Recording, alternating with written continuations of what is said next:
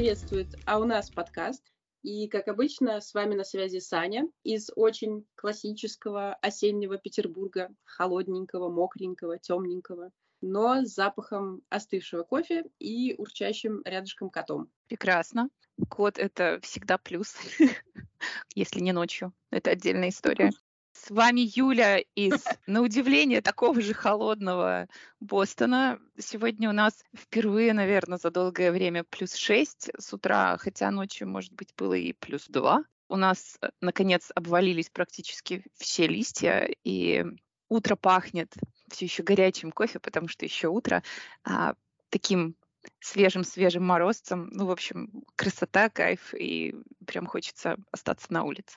На улице? Да, и гулять, гулять. Вот я сейчас жду, может, еще с собачкой выйти на вторую прогулку, потому что там просто, ах, хорошо, свежо так. Прекрасно. Здорово. И Оля из, по моим ощущениям, уже практически предзимнего Парижа, потому что у нас тоже холодно, практически по утрам и вечерам морозно, солнечно, и везде уже начинает готовиться к Новому году, уже можно купить всяческие украшения и новогоднюю еду. И от этого тоже замечательное такое свеженькое, бодренькое, морозненькое настроение. Отлично. Наконец-то мне не обидно единственный говорить, как у нас тут холодно, мокро и так далее. Добро пожаловать в мой клуб.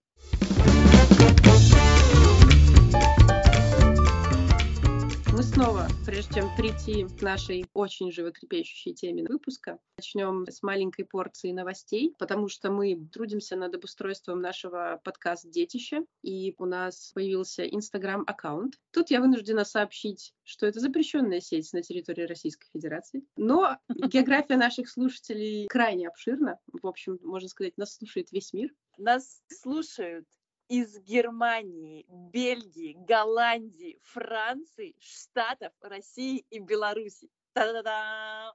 Ну, я не собрала. Мне кажется, нам явно не хватает мира. Австралии.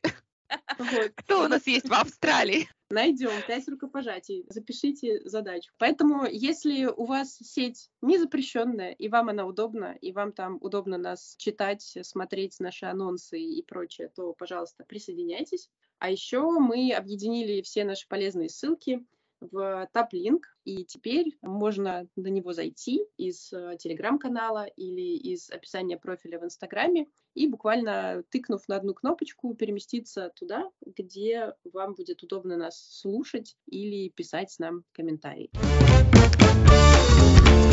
Ну что ж, к теме выпуска. Начну я ее так. Все знают, что можно бесконечно смотреть на огонь, воду и говорить о еде.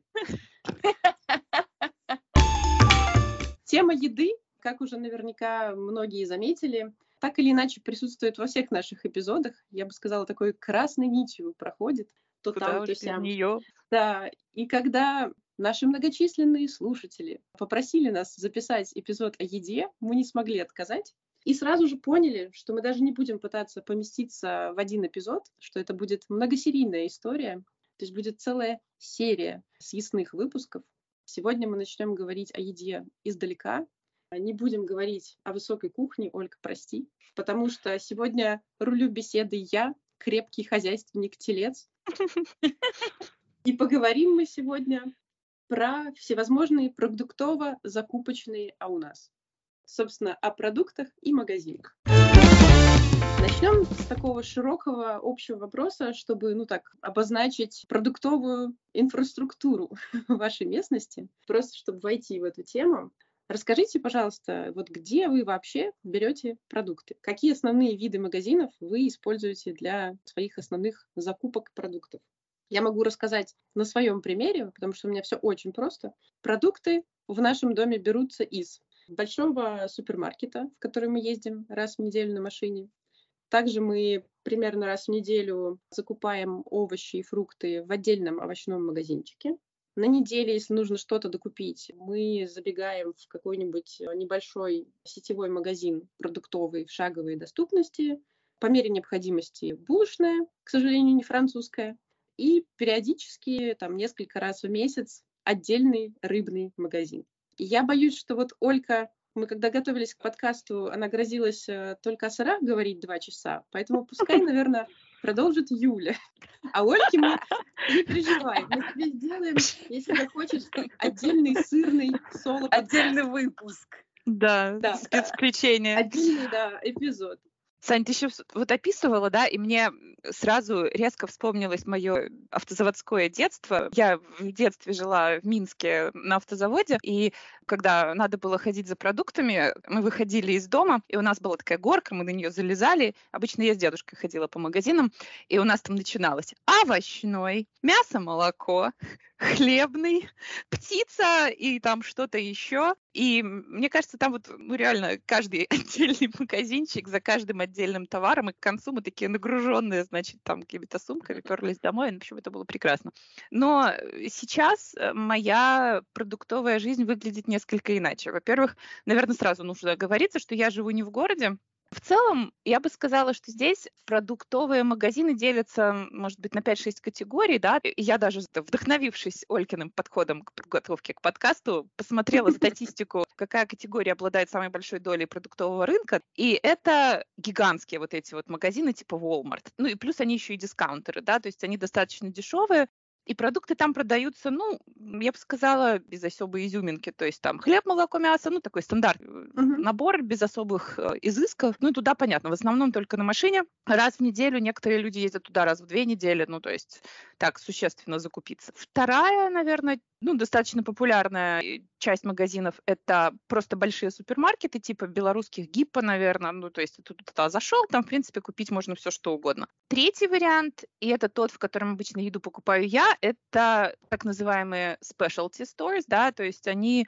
на чем-то специализируются. Очень популярными являются в Америке Trader Joe, сеть магазинов, которые продают ну, в принципе, всего понемножку, но они продают только свой, свой собственный бренд, то есть они не продают продукты других брендов, и у них много очень европейской еды, всякие вкусняшки. Ну, та, вот там именно реально такой вот изюмчик, и оно небольшое. В принципе, там можно купить все, но это небольшой магазин. И вот туда я езжу раз в неделю, это мой стандартный закупочный минимум, который я вот закупаю. Если мне надо разнообразить мой рацион, то другой тип specialty сторов, я бы сказала, это понтовые магазины натуральной еды или фермерские магазины, которые я очень люблю.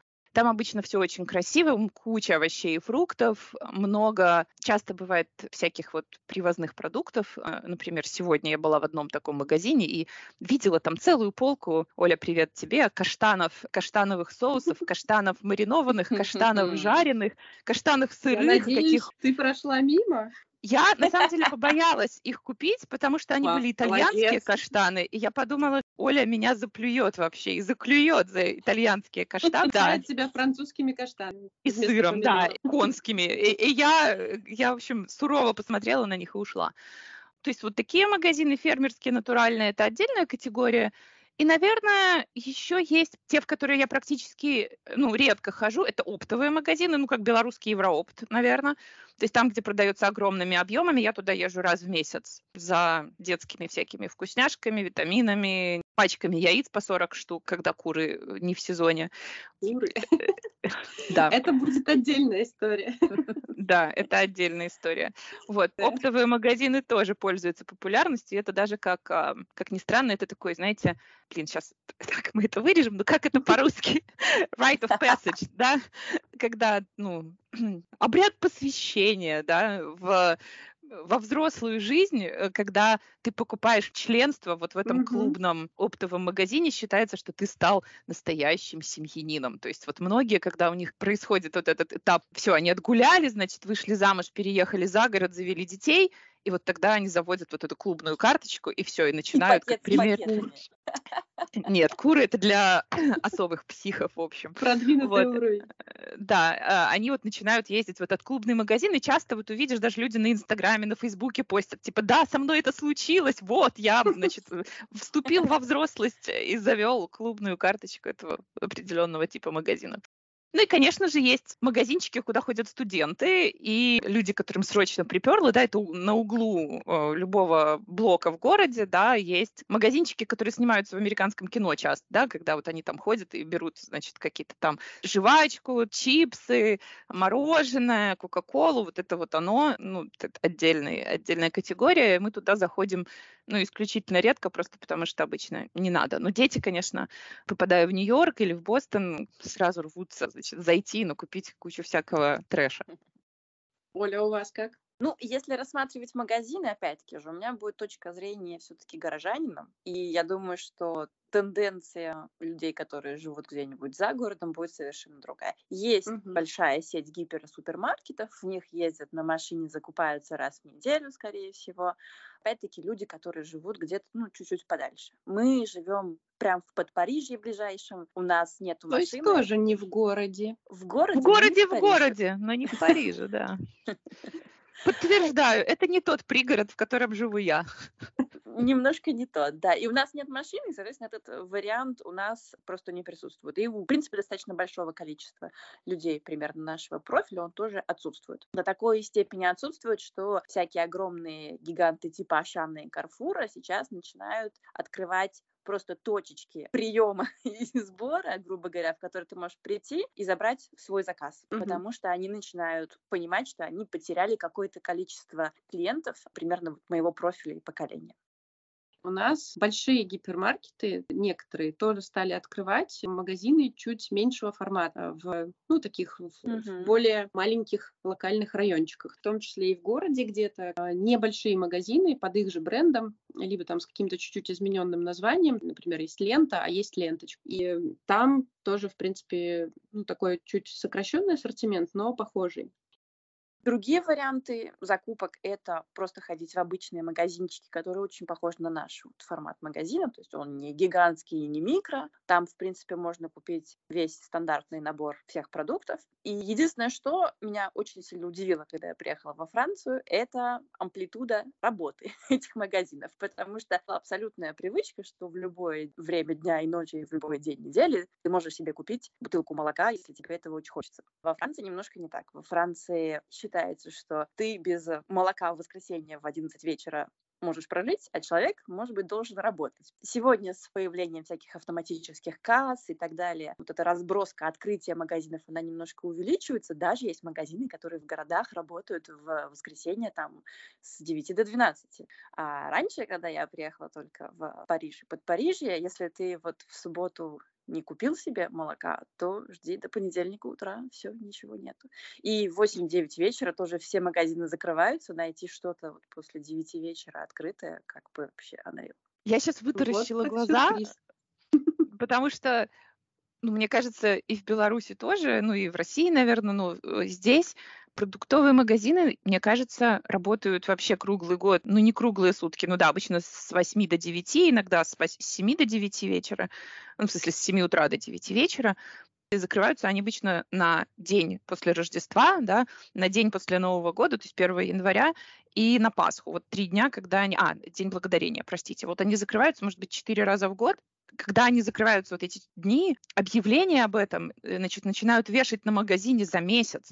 И всех начинают значит, активно предупреждать большими напоминалками, плакатами, там, что типа через месяц, вот в этот день мы будем закрыты. Закупите Пожалуйста. Молока. Да, не, не умрите тут. Но при этом, скорее всего, такие магазинчики, которые вот эти угловые, да, как они называются, convenience store, да, то есть магазины удобства, они все равно, скорее всего, будут открыты. Может быть, не с, не с 6 утра и до 11 вечера, но в какой-то момент они откроются, и без молока ты, в общем, никак не останешься. Забавно. Мне кажется, что у нас наоборот. Вот надо, кстати, проверить информацию, но у меня такое впечатление, что у нас наоборот, вот большие магазины, они работают круглый год, безо всяких там выходных, э, на Пасху тем более, там или еще там на Рождество. И, ну, как правило, такие магазины находятся в торговых центрах больших и, соответственно, привязаны к графику работы торгового центра с 9 mm-hmm. до 10 там, или до 11 вечера. Скорее, более маленькие магазины, у них может быть какой-то плавающий график в зависимости от праздников, но тоже есть э, достаточно много таких вот магазинчиков прям малюсеньких с очень странным, на самом деле, ассортиментом, которые работают 24 часа, типа вот этих вот, как у вас, convenience store. Мы их в семье называем на уголке. Ну, так они обычно и расположены, да. Сходите на уголок.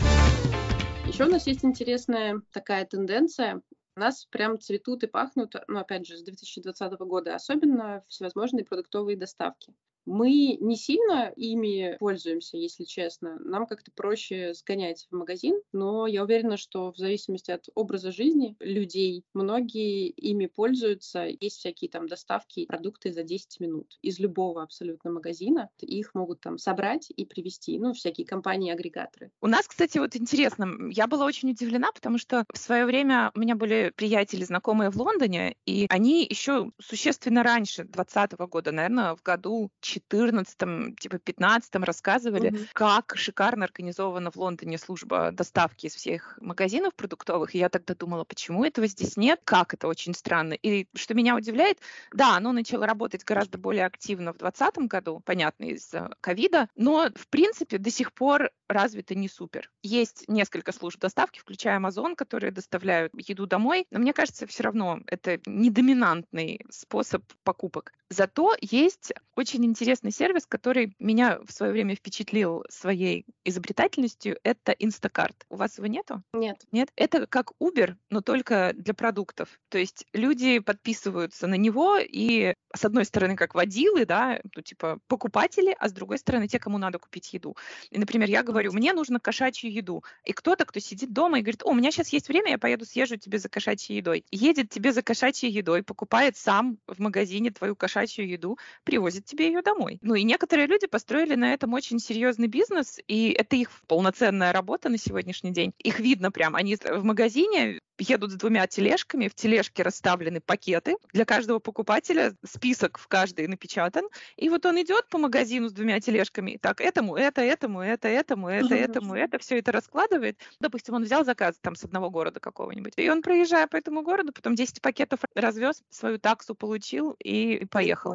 По Ой, сути, такой байер-курьер. Да, то есть курьер заодно и, и байер, да. Ну и самое смешное, что этот человек, он с тобой еще разговаривает параллельно. То есть вот он идет по магазину, говорит, слушай, йогурта клубничного нет, а персиковый брать, вот, и если ты в состоянии в этот момент там ответить, ты такой, да, персиковый бери, или там ананасовый лучше замени, ну, ну или он там пишет, вот этого бренда нет, mm-hmm. вот, вот что есть, тебе что взять? Мы какое-то время пользовались этим сервисом, но я прихожу для себя к выводу, что мне гораздо меньше нравится заполнять это дело онлайн, потому что я пропускаю все, что происходит в магазине, это как бы, ну как, как? А вдруг там вкусные шоколадки положили, а я не в курсе. Поэтому да. Или по скидочке что-нибудь есть. Да, да, да, да. У нас эм, Яндекс делает, ну, не совсем что-то подобное, но у них есть служба Яндекс Лавка, где они там собственные продукты продают, и плюс э, доставка, ну, где можно, в принципе, из любого магазина заказать продукты по там своему списку. И есть еще и другие сервисы, там всяческие самокаты и прочее. Ну и вот на самом деле вот по городу идешь, и э, обычно у всех этих курьеров очень заметная одежда, там брендированные эти коробы с едой, ну просто вот через один. То там Яндекс, то Самокат, то Delivery Club, то Вкусвилл и так далее. Кстати, Вкусвилл — это единственный магазин, в котором я очень активно пользуюсь доставкой, потому что она у них очень быстрая, удобная, и, в принципе, у них удобное приложение, где это можно классно все делать. А вот в гипермаркет нет, мне нужно съездить самой. Ну как вот, кто там для меня выберет кусок мяса, например, как не я? Mm-hmm. Или там, не знаю, какие-нибудь фрукты. Не пойдет, я сама. Да, я согласна. У нас нет, простите, персонал шоперов, которые привозят тебе ананасовый йогурт вместо клубничного, но доставка есть, и тоже плюс-минус в зависимости от супермаркетов эффективная мы практикуем. Но я вот с тобой согласна, Сань, что все, что касается чего-то свежего, там, крупы, там, нормально выбирать молоко угу. тоже окей, а фрукты, овощи, мясо, ну, как-то как-то не ок. Ну, да. Если продолжать, какие у нас еще есть магазины, вот интересно. У нас есть, ты, Юлька, говорила про натуральный магазин, у нас есть сеть магазинов, которая называется Натуралия, которая просто взорвалась последние 10 лет, ну и которых, собственно говоря, бизнес-концепт в том, что они все продают био, натурально, вот там можно легко найти, хотя это и все больше и больше появляется сегодня в нормальных магазинах, но они изначально в натурале легко доступны, это всякие там антиглютен, анти, антилактозные, анти чего угодно продукты, и вот там тоже можно каких-то очень интересных крафтовых практически шоколадов найти или, или хлеб mm-hmm. из чего угодно, кроме муки. Там mm-hmm. я тоже иногда люблю зайти, поглазеть, попробовать. Есть что совсем не заходит, а есть что-то. М-м-м. И магазин, который лично мне спас, по-моему, мою психику, когда родились оба ребенка. И это магазин, который здесь называется Пикар. И это, грубо говоря, просто магазин заморозки. Но они специализируются на том, что они замораживают как-то там супер каким-то азотом, и у них реально получаются очень вкусные, классные продукты. И они замораживают все, там, начиная от фруктов и овощей нарезных, заканчивая просто готовыми блюдами. Там можно купить, не знаю, уже котлеты в кляре, их просто в духовку. И оно вот прям все очень хорошего качества, очень классное. И когда дети были маленькие, у меня прям был такой хороший запас в морозилке, и тебе вообще не надо ничего думать, ты просто это выгрузил, пожарил, там, потушил, в духовку запихнул, и все счастливы, и все довольны. Это классно, это круто мы начали уже немножко говорить про ассортимент. Давайте вот, например, возьмем базовый универсальный продуктовый магазин, среднестатистический, который, ну, условно там доступен всем. Где вы делаете свои основные закупки, вот какой ассортимент там, что там можно купить, допустим, свежее мясо, овощи там и так далее. Ну и вообще, как там продукты, вкусные ли, или нужно выискивать, знать, что брать. Я бы сказала, что среднестатистический супермаркет, ну, в принципе, там есть все необходимое для счастья. Там есть свежие фрукты, свежие овощи, ну, мясо, рыба. Причем они будут в разных ценовых категориях. Ну, опять же, все, что в пакетиках, коробочках. Ну, короче, я не знаю, к чему придраться. То есть, в принципе, есть все. С другой стороны, поскольку я человек из другой культуры вышедший, то у меня свои требования к тому, что должно быть в магазине, и к свои требования к некоторым продуктам. Например, я очень придирчива к хлебу, и, соответственно, хлеб покупаю не везде. У меня есть определенные места, где я покупаю хлеб, и определенные места, где я его не покупаю. Еще один момент, который, наверное, тоже имеет значение. В Америке вообще, наверное, ну не вообще в Америке, наверное, а ну, по крайней мере, во всех магазинах, которых я видела, я нигде, кроме суперспециализированных мясных лавок, никогда не видела ни одного вида субпродуктов. Нигде не продается печень, куриные там пупки, шеи, э, не знаю, кролики, куропатки там. Ну, то есть самый стандартный набор, условно, говядина, свинина и курица и индейка. И никаких субпродуктов нигде не попадается, Куда кроме они как... всех девают вообще? Что, что, как? Я не знаю, я не знаю. Возможно, на собачью еду или Кошачий кошачью. корм, да. Да, но их просто нигде нет. И когда кто-нибудь из былых моих знакомых из Беларуси начинает рассказывать о том, как они регулярно едят куриный паштет или какую-нибудь печенку, я вообще очень как это ностальгирую поэтому, потому что ни, никаких субпродуктов в принципе нигде нет, а, кроме как вот в очень специализированных лавках. И когда ты идешь мясо покупать, например, такого вот шея, это лопатка, это колено, это там фиг знает что, ну тоже в принципе я бы сказала, что нет, оно достаточно из стандартных мест как-то вырезано и а, такого вот большого прям ассортимента нигде мне не встречалось, кроме как в суперспециализированных магазинах. Мгм. Понятно. Оля, у вас? Ну, если рассказывать про стандартный магазин среднего размера, то то же самое, что Юля говорила. Там будет все, ты там сможешь все, что надо купить, чтобы не быть голодным. Опять-таки, если, наверное, ты хочешь какие-то более интересные продукты получше качественным, или у тебя там конкретный запрос на лопатку, ты не будешь это покупать в магазине, ты пойдешь в специализированный магазин. Мгм. Но, в принципе, есть, э, есть все, кроме, наверное, нашего творога, но есть рикотта, с которой можно тоже выжить. И да, хлеб, который продается в магазинах, это зачастую такой прям, ну, вот пластиковый хлеб, который, значит, сжало, он сам дальше разжимается, и он совсем не похож на наш хлеб, поэтому хлеб в этих магазинах вообще, мне кажется, редко покупают люди.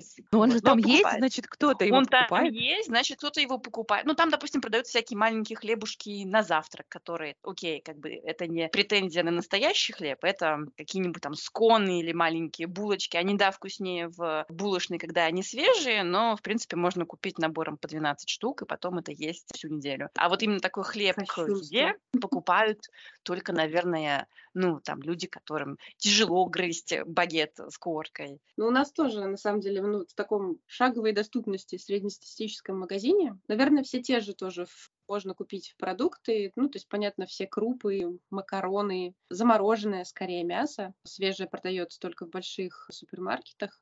Какие-то замороженные овощи простейшие, базовые фрукты, овощи, иногда встречается что-нибудь экзотическое типа манго. Ну, понятно, там мука, всякие такие там сода, уксус, масло, э, молочка. Все это можно там купить. Но вот в зависимости от того, в какой магазин ты попадешь, там просто будет отличаться разнообразность ассортимента. Ну, то есть, грубо говоря, количество брендов и их качество, соответственно, ценовая категория. А какие продукты не принято покупать вот в таких универсальных, грубо говоря, продовольственных магазинах, а нужно, например, покупать непременно на рынке или в специализированных магазинах. И, соответственно, какие специализированные магазины, узкоспециализированные, распространены. Там, не знаю, зожные, винные, сырные, какие-то отдельные булочные, мясные лавки из того, что меня удивило, наверное, когда мы сюда переехали, и, по крайней мере, вот я точно знаю, что это зависит от штата, потому что законодательство разное. Ну вот в Массачусетсе конкретно, где я живу, магазин должен иметь лицензию специальную получать, чтобы продавать алкоголь. И поэтому большинство продуктовых магазинов алкоголь не продают. То есть тут нет такого, что ты пришел в ГИПа и там типа 4 стеллажа водки, да. Тут, в принципе, продуктовые магазины раздельны от ликероводочных магазинов, и только некоторые изредка имеют эту лицензию и продают там алкоголь. Например, в соседнем Нью-Хэмпшире такого нет, там в любом магазине можно купить алкоголь, но у нас нет. Поэтому для этого нужно идти зачастую в специализированный магазин. В принципе, сыры, мясо, все, что хочешь, хлеб продается в любом таком магазине. И рядом с нами я даже не знаю большого количества специализированных магазинов.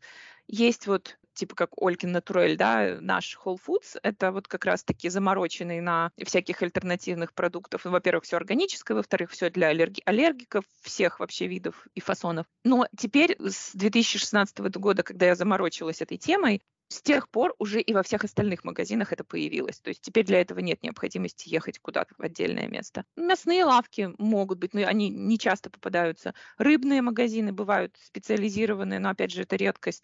Булочных отдельных у нас вообще нет. Сейчас Олька вытаращит глаза. Ну, у нас, в смысле, поблизости. В Бостоне наверняка есть. Как жить, да, Оль? Как? Я не, у меня перед, перед дыхание перебило. Я не понимаю, как можно выживать в таких условиях без не, ну, я, Нет, я могу сразу сказать, во многих магазинах есть своя собственная бейкери. А, вот. Фу, отлегло. Нормально. Фу. Да, и они пекут прям там, да, то есть проблемы с выпечкой нет, ну, в смысле, что это не отдельный специализированный магазин. Я говорю, под крышей любого большого супермаркета есть, ну, в принципе, mm. все. Mm-hmm. Mm-hmm. А, а у нас все наоборот. У нас все совсем не так, как в Штатах, прям вообще не так ни разу. Ну, во-первых, сказать французу, что в продуктовом магазине не будет вина, это нельзя так делать.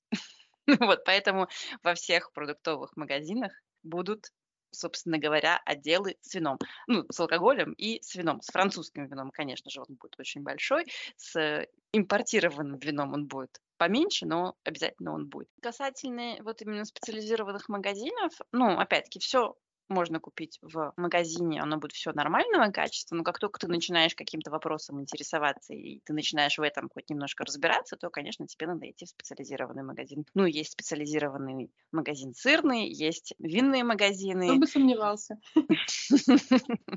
Есть, соответственно, булочные. Вот, кстати, винные магазины. Есть, естественно, большие сети, которые по франчайзингу работают, но, опять-таки, считается самым интересным и классным, это когда ты выискал своего какого-то кависта, который предлагает каких-то маленьких производителей вина, которые, соответственно, тоже не массовые, потому что с большими франчайзи-сетями будут работать только какие-то огромные производители вина.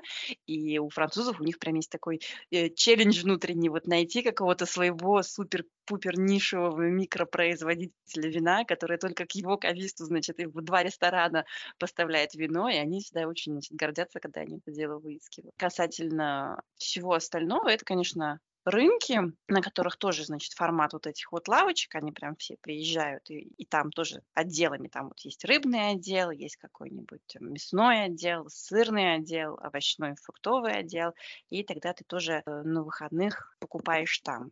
Приезжает рынок на центральную площадь в каждом там городе или округе Парижа раз в неделю или там два раза в неделю, и народ туда ходит со своими пакетиками. И во Франции есть такая прекрасная вещь, называется кади. Это такая тележечка на колесиках, которую все катят.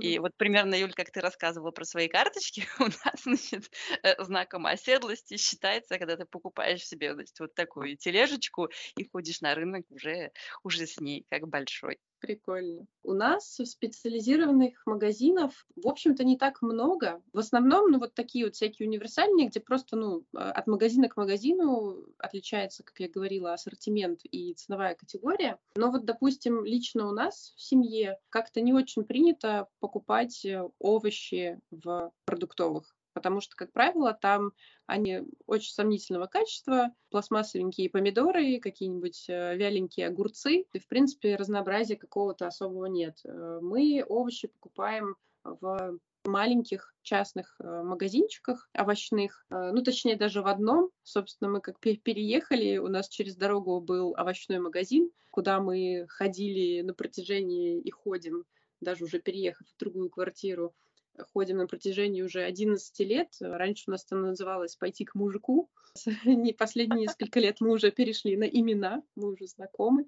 На глазах владельца магазина и его, я так понимаю, родственницы и продавщицы родилась и выросла наша дочь. Так что да, уже не чужие люди. Вот в таком магазине можно купить вкусные овощи, но там не будет, конечно, такого разнообразия, допустим, как встречается у вас, каких-нибудь там цветных морковок, необычных каких-нибудь фруктов. То есть там будет тоже базовые овощи, фрукты, просто они будут нормального качества, похожие на огурцы, похожие на помидоры, пару видов картошки, свежая зелень. Также мы не покупаем в магазинах орехи и сухофрукты. Это, как правило, отдельные такие лавочки, либо отдельчики в каких-то таких магазинчиках. Опять же, вот в овощных, как правило, есть ну, вот весь ассортимент сухофруктов, цукатов тоже с определенных пор мы перестали покупать в магазинах хлеб, потому что он, мне кажется, с каждым годом становится все хуже и хуже и меньше похож на хлеб. И хлеб мы покупаем в сетевых булочных. Он тоже очень простой, но он, по крайней мере, похож на хлеб. Это, конечно, пахнет не хлебом. Да, пахнет хлебом, может даже зачерстветь и даже заплесневеть. Но, конечно, это далеко не французские булочные. Багеты — это вообще одна сплошная боль, то, что здесь выдается за багеты. Ну и, да, винные и алко-магазины. Но мы, как правило, покупаем эти продукты тоже продукты. Эти напитки мы покупаем в сетевых алкогольных магазинах. Но в отличие, например, вот от вашей ситуации, Юль, мне кажется, у нас, если магазин хочет выжить и что-то зарабатывать, то он в первую очередь делает лицензию на алкоголь и сигареты. И мне кажется, вот алкоголь, чипсы, всякие снеки, мороженое и табак — это, наверное, самое главное ну вот, по крайней мере, вот у таких магазинов, которые работают вот в шаговой доступности среди домов, не там где-то отдельно стоящие, мне кажется, это вот главное их э, продуктовое назначение это вот это вот все. Интересно. Ну, и, ты, ты сейчас, Аня, говорила про сигареты, и я поняла, что точно сигареты же у нас, в смысле, у нас в, в Беларуси, например, продавались на кассе, когда ты выходишь из продуктового магазина. У нас такого во Франции вообще нет. Чтобы покупать сигареты, надо идти в специализированную табачную лавку. И более того, сейчас значит, со всеми законами по защите потребителя, они даже просто э, не имеют права делать какие-то красивые, интересные упаковочки. Они все черно-белые, с огромными этими ужасными фотографиями. Вот тоже, когда Саня говорила, я очень задумалась, где я последний раз вообще видела в продаже табачные изделия. Ну и потом поняла, у нас есть особые, ну, как бы сети аптек, да, ну, вот как, в которых вот продаются, ну, как фармаси, да, аптеки, где продаются... в аптеках? О, боже! Ну, нет, это, это магазин, в котором продаются и лекарства, и всякие там лаки, косметика, ну, такое как промтоварный в целом, да, но там есть секция с разными другими, такими совсем супер базовыми продуктами, и там есть сигареты, но они продаются за прилавком, вот и как Ольга объясняет тоже, они в таких там страшных, э, значит, коробках. Вообще, чтобы вот в магазине я не видела сигарет с тех пор, как я не была в Беларуси. Слушайте, ну у нас здесь тоже в последние годы, видимо, тоже поменялись все законы. Нет витрины, где ты можешь посмотреть там отдельно стоящие упаковки. Они за такой специальной ширмой на кассе, то есть э, такую шторку пластмассовую поднимает кассир, и там достает то, что тебе нужно. И да, все пачки с этими страшными, жуткими фотографиями, мне их даже стрёмно в руки брать, не, не то, что там бы открывать. Ну, в общем, на меня это работает отпугивающе. Да, но ты, к сожалению, надо. не целевая не аудитория. Да, да, да. Я бы сказала, наверное, этнические вот магазины. Это то, куда люди ездят. Много магазинов специализированных азиатской еды, да, и где вот там вот можно купить все, что хочешь. То есть там Мгм. такие есть очень интересные продукты. Ну, я туда не хожу, потому что я вообще ничего не понимаю. Там все на китайском. Туда человек, который приходит, думает, что он покупает замороженную, не знаю, свинину, а на самом деле это будут замороженные моллюски какие-нибудь, и, и ты, в общем, никогда не узнаешь, да, или там э, какая-нибудь каракатица. Ну и овощи, фрукты там тоже совершенно непонятно. И вот этого добра много. Индийских маркетов много, азиатских, именно китайских, японско-корейских, э, вьетнамских маркетов достаточно много. Есть русские магазины, ну вот опять же то, то, чего, например, мы не можем купить. Типа глазированных сырков мы не можем купить в обычном магазине, для этого надо ехать в русский. А в эти магазины этнические туда ходит широкая публика или представители этих этнических групп в основном? В основном представители этнических групп, но когда э, на людей находят вдохновение приготовить какое-нибудь э, блюдо, зачастую идут туда. В русские магазины ходят очень много евреев, э, потому что кухня русская, в общем, не просто русская, а зачастую там много еврейских блюд, и они за ней туда ходят. Ну и много американцев тоже туда ходят, но я бы сказала, не очень много, а так, умеренно. Их всегда видно, они ничего не понимают, потому что все этикетки на русском, продавщицы по-английски не говорят. Как ты Ну, в китайском, да, магазине? да, Да. примерно как я в китайском. Они такие, «И, и, и», а она им такая, скажи нормально, что ты хочешь. Вот. Я когда работ, по работе ездила в Бостон, и у меня офис в моей бывшей фирме был прямо напротив русского магазина, и офис был уже три года там как. И когда я приехала, они говорят, блин, своди нас, пожалуйста, в этот русский магазин, мы одни боимся, мы один раз туда пришли, на нас так страшно посмотрела тетя, что-то нам сказала, и мы оттуда ушли. И я их сводила, и, по-моему, для них это был такой experience, они мне говорили, что ты такая смелая, ты так на них смотришь, они на тебя так смотрят, и потом все нормально было. Это было очень прикольно. Я вас удивлю, но, например, у нас этнические магазины — это, подождите, подождите, белорусские продукты. Ну, Самый правильно. распространенный вид Ничего себе. магазина. У нас же хорошая молочка, да? Да, там действительно продается белорусская молочка, мороженое, всякие белорусские колбасы, ну и бакалея, типа там сладости, сгущенка, белорусская тушенка и прочее. Ну, это какие-то сопутствующие товары. Но э, надо сказать, что э, молочка белорусская, ее можно найти практически в любом продуктовом магазине. Она здесь очень популярна. И на самом деле, когда мы только переехали, мы очень быстро поняли, что белорусская молочка forever, вот, и покупать э, можно только ее. Ну, благо она очень везде доступна, хотя, конечно, когда мы приезжаем в Беларусь, э, мы понимаем, что нас обделяют тем ассортиментом всяких йогуртиков, напиточков и прочего, чего делают на основе молока и кисломолочных продуктов здесь в ассортименте. А, ну еще есть у нас немного, но все-таки тоже есть азиатские магазинчики. Там продаются разные необычные ролтоны китайско-азиатские, всякие соевые соусы, разные виды лапши, то есть все такое сухое, там не будет никаких ни фруктов, ни замороженного мяса, ничего, то есть там будут э, соя, всякие лапшички, полуфабрикатики, ну, может быть, там что-то из каких-то соусов, э, ну, короче, все не портящееся. Ну, кстати, про рынки тоже интересная тема. Мне, как обычно, здесь практически нечего рассказать, но интересно послушать вас. Оль, ты начала уже немножко про рынки говорить. Если есть что добавить, можешь сразу добавить. Французы активно ходят на рынки, где бы они ни были, то есть считается, что ты можешь купить рыбу в магазине, но лучше купить на рынке, она будет вкуснее, свежее. Зачастую люди знакомы с владельцами лавочек на рынках, и они там знают, кто куда едет в отпуск. Ну, какой-то такой есть small talk, когда ты покупаешь свои продукты. Мгм. Вот, и это такое достаточно, ну, массовое явление. То есть вот у нас в воскресенье в Ансене проходят рынки, и вот прям толпа-толпа.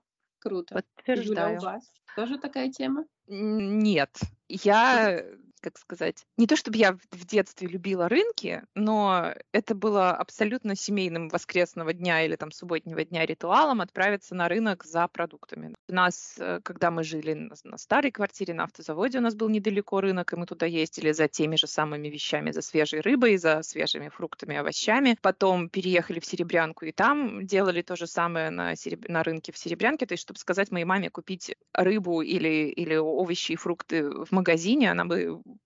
просто презрительно посмотрела на меня. Да, оскорбилась. Не говоря уж о Комаровке там какой-нибудь, на которую мы никогда не ездили, но, ну, по крайней мере, она есть, да. Здесь, наверное, скорее такой же тренд, вот как Оля описывает, это фермерские рынки, которые случаются исключительно по выходным, но они не массовые совершенно. И в Эктоне проходит фермерский рынок раз в неделю в течение летнего сезона, ну, то есть весеннее, осеннее, летнего, да, то есть зимой он закрыт, и тоже всякие маленькие фермеры приезжают со своими продуктами, но я бы сказала, что купить продуктов там нельзя, то есть это скорее очень ограниченный набор товаров, там, да, они привозят свои сезонные продукты, яблоки, тыквы, что-то еще.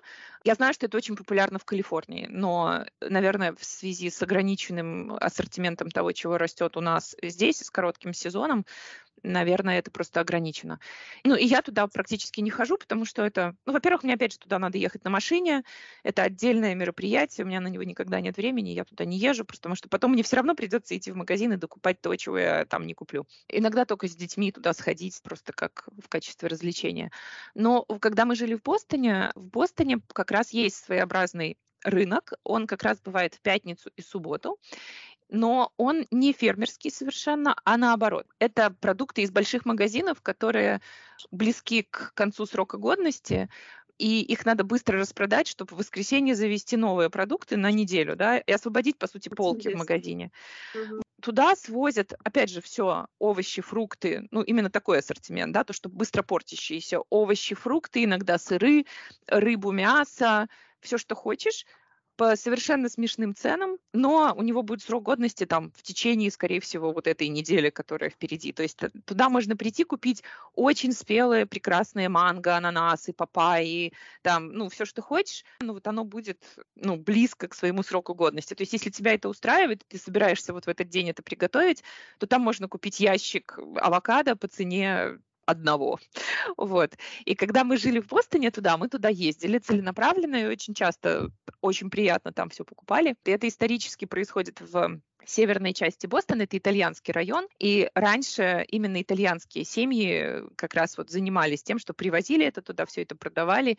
Ну и сейчас это считается культурной достопримечательностью Бостона. Станция метро названа в честь этого сенного рынка, хей-маркета. И это прям, ну, рекомендовано к посещению для тех, кто никогда этого не видел.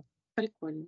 А я вот, переехав сюда, с теплом вспоминала родную комаровочку, красивую, чистую, с классными продуктами, ну и каким-то рыночным, таким приятным вайбом.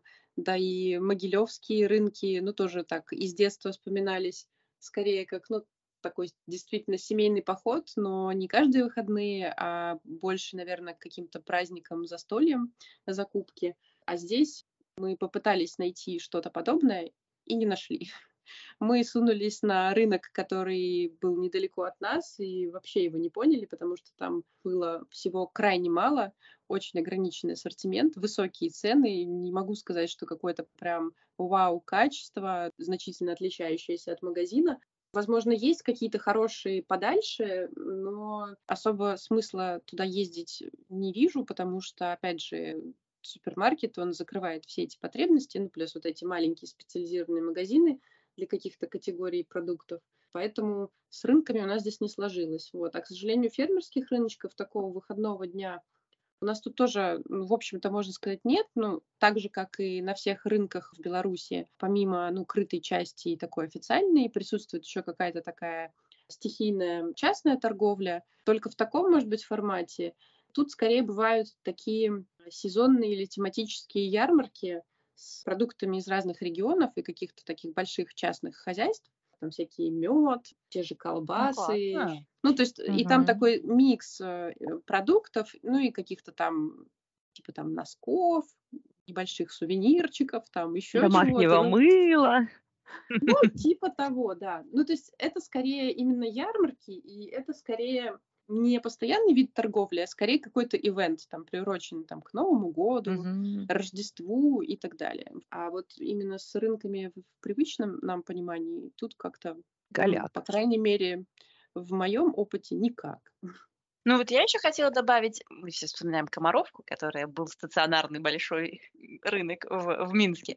По крайней мере, в Париже я такого не знаю, именно специального места, которое было бы отведено под рынок. Может, в каких-то городах э, есть, я не буду вот прям утверждать, но э, абсолютно такая широкая практика, это вот такие вот рынки одного дня, они же прям перекрывают улицу, они же на тротуарах все это дело делают. Ну, mm-hmm. Вот, и прям тянутся далеко-далеко. И э, мне что еще нравится, то, что французы, ну, они же гедонисты по, по натуре своей. То есть вот если ты сходил на рынок куда-то, то очень часто потом, вот народ, у нас есть кафе рядом с рынком, и оно всегда абсолютно полное в воскресенье, там, с 11 до часу, потому что народ сходил на рынок, и потом надо, ну, как-то отдохнуть, силы. восстановить силы, и они садятся в кафе, смотрят на тех, кто еще только пришел на рынок, и общаются. Это ну, прикольно. Здесь вот, в принципе, такого абсолютно нет но опять же, это ни, никогда это не бывает на улице. Ну, рынок это территория конкретная, четкая, стационарная. Да, я вот поясню, что да, тот хеймаркет, о котором я говорила, это как раз перекрытые улицы, известные какие это улицы будут, но именно, да, в пятницу, субботу они перекрыты, и автомобилисты его, конечно же, ненавидят. А поскольку вот вы мне напомнили, что Комаровка, это же действительно, это здание крытое и как бы специально отведенное для этого, и в Бостоне, и в Нью-Йорке сейчас появилась очень популярная тема. Это э, крытый как бы рынок, он мне скорее напоминает э, мадридский рынок, да, то есть вот это как бы здание, да, но внутри куча маленьких точек, лавочек и, и всего, и там можно купить специализированные товары, но это, скорее всего, не свежая рыба, да, но это как раз будет бейкери, это будет сырная, это будет оливочная, это будет там какая-нибудь масляная, это будут всякие там apple cider, ну, то есть это будет вот именно специализированные, но скорее такие нишевые продукты, не, не то, что тебе нужно, чтобы едой целой неделю кормиться, семью кормить. И они называются Eataly от слова eat, есть. Там можно купить какой-нибудь fancy хамон, там еще что-нибудь, хлебушек. Вот, и внутри есть фудкорт, и ты так проходишь по всему вот этому, набираешь всякого, пахнет там просто невыносимо прекрасно. Вот оно работает круглый год, и это тоже такое место, куда можно попасть. И у нас и они вот там... тоже есть в Париже, прикинь. И в Москве тоже, по крайней мере, раньше был. И там даже а? работал небезызвестный вам мой итальянский друг. Mm. Да, я не знаю, можно ли отнести это к рынкам. Наверное, не совсем, но, ну, ну, ну да. как, как явление оно теперь тоже есть. У нас тут тоже есть интересные виды рынков, немножечко в другую степь, но я думаю, что я приберегу рассказ о них на наши следующие выпуски, потому что это скорее именно фудкорты mm.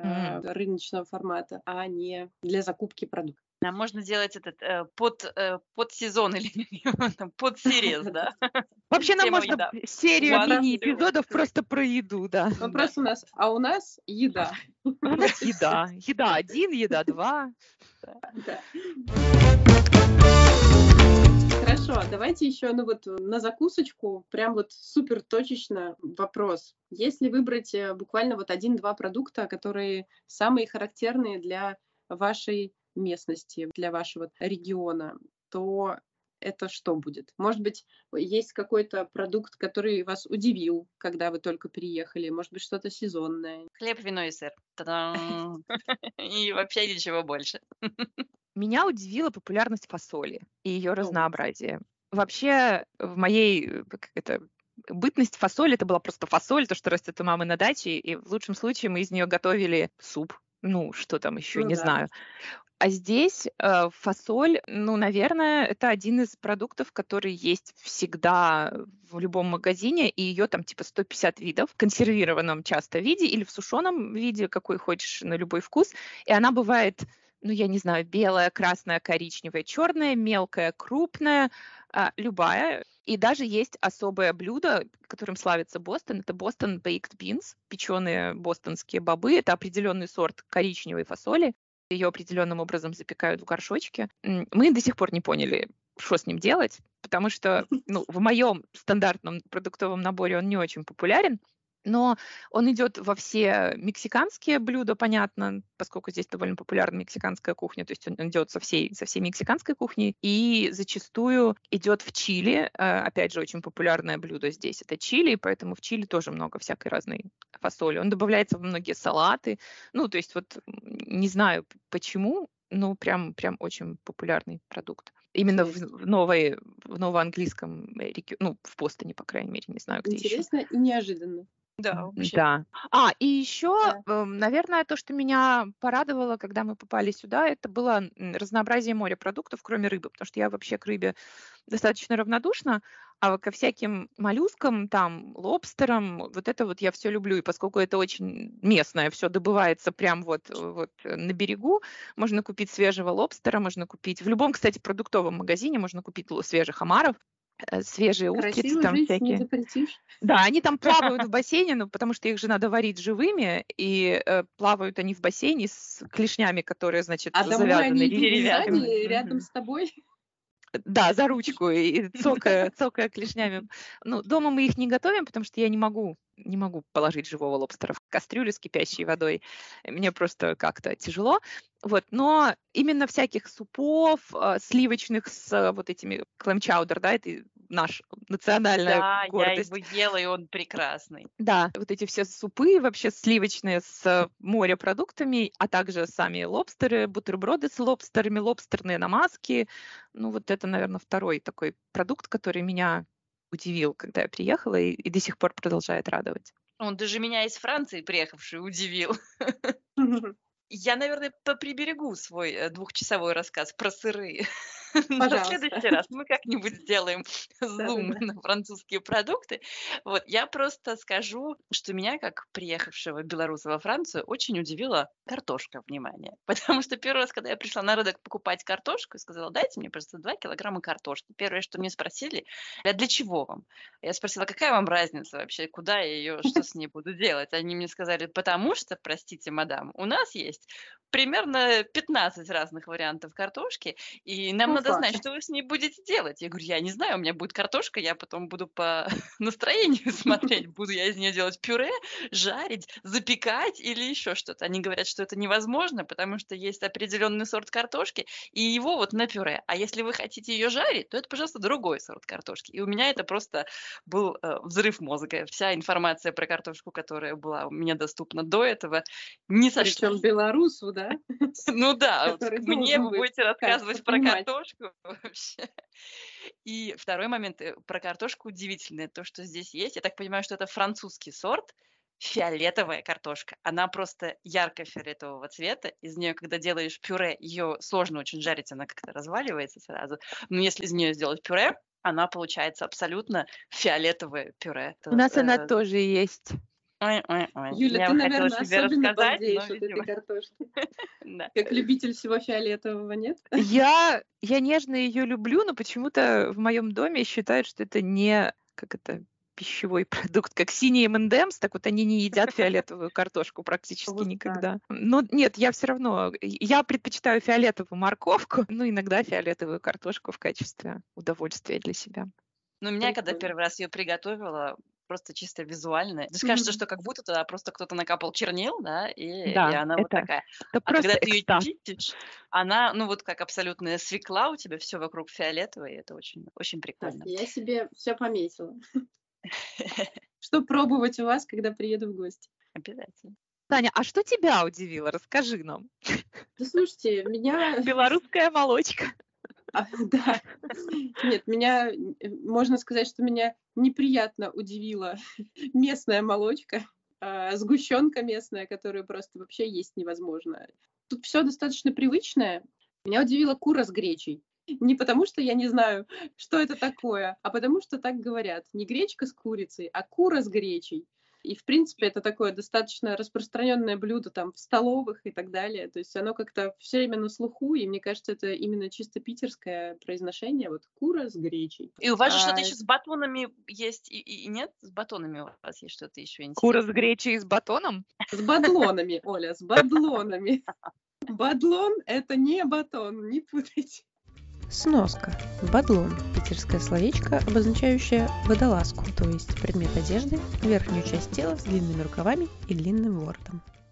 Еще из такого, наверное, ну, неожиданного сезонного меня удивило, что в какой-то момент в овощных, ну вот как раз этих маленьких частных овощных, появляется огромное количество фейхоа. И Мне никогда это не встречалось в Беларуси. Я даже не ну, слышала, что есть нечто такое. Но что это за зверь и с чем его едят? А тут это прям такая сезонная тема.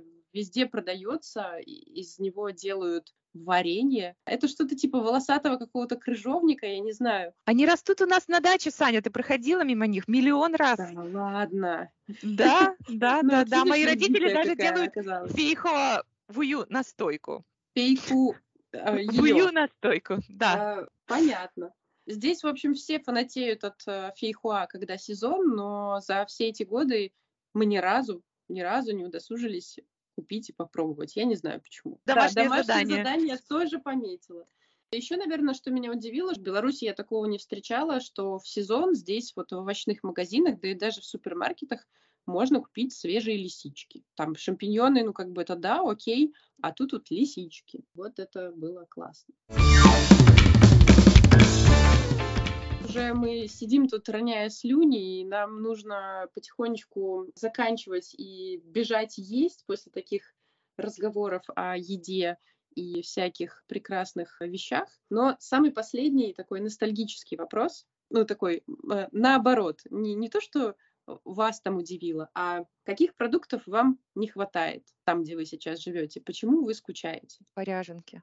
Да, точно. Я вообще забыла про нее, но точно. Я скучаю Посу- только по двум продуктам. Посуженные ряженки, да?